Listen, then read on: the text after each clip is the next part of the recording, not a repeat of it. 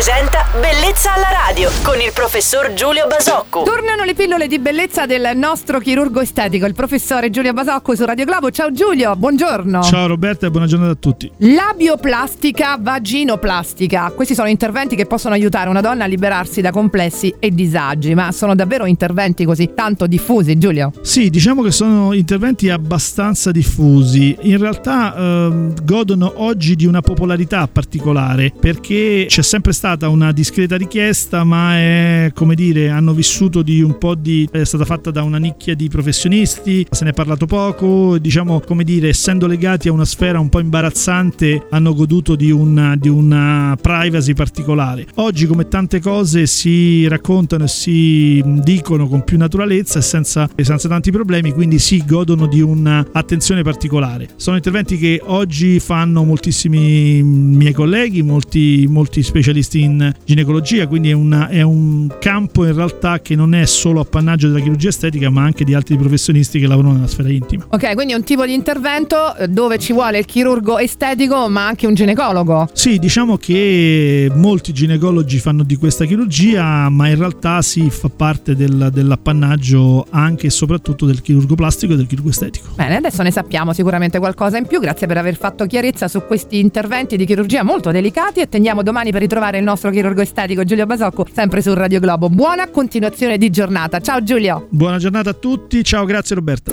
Bellezza alla radio.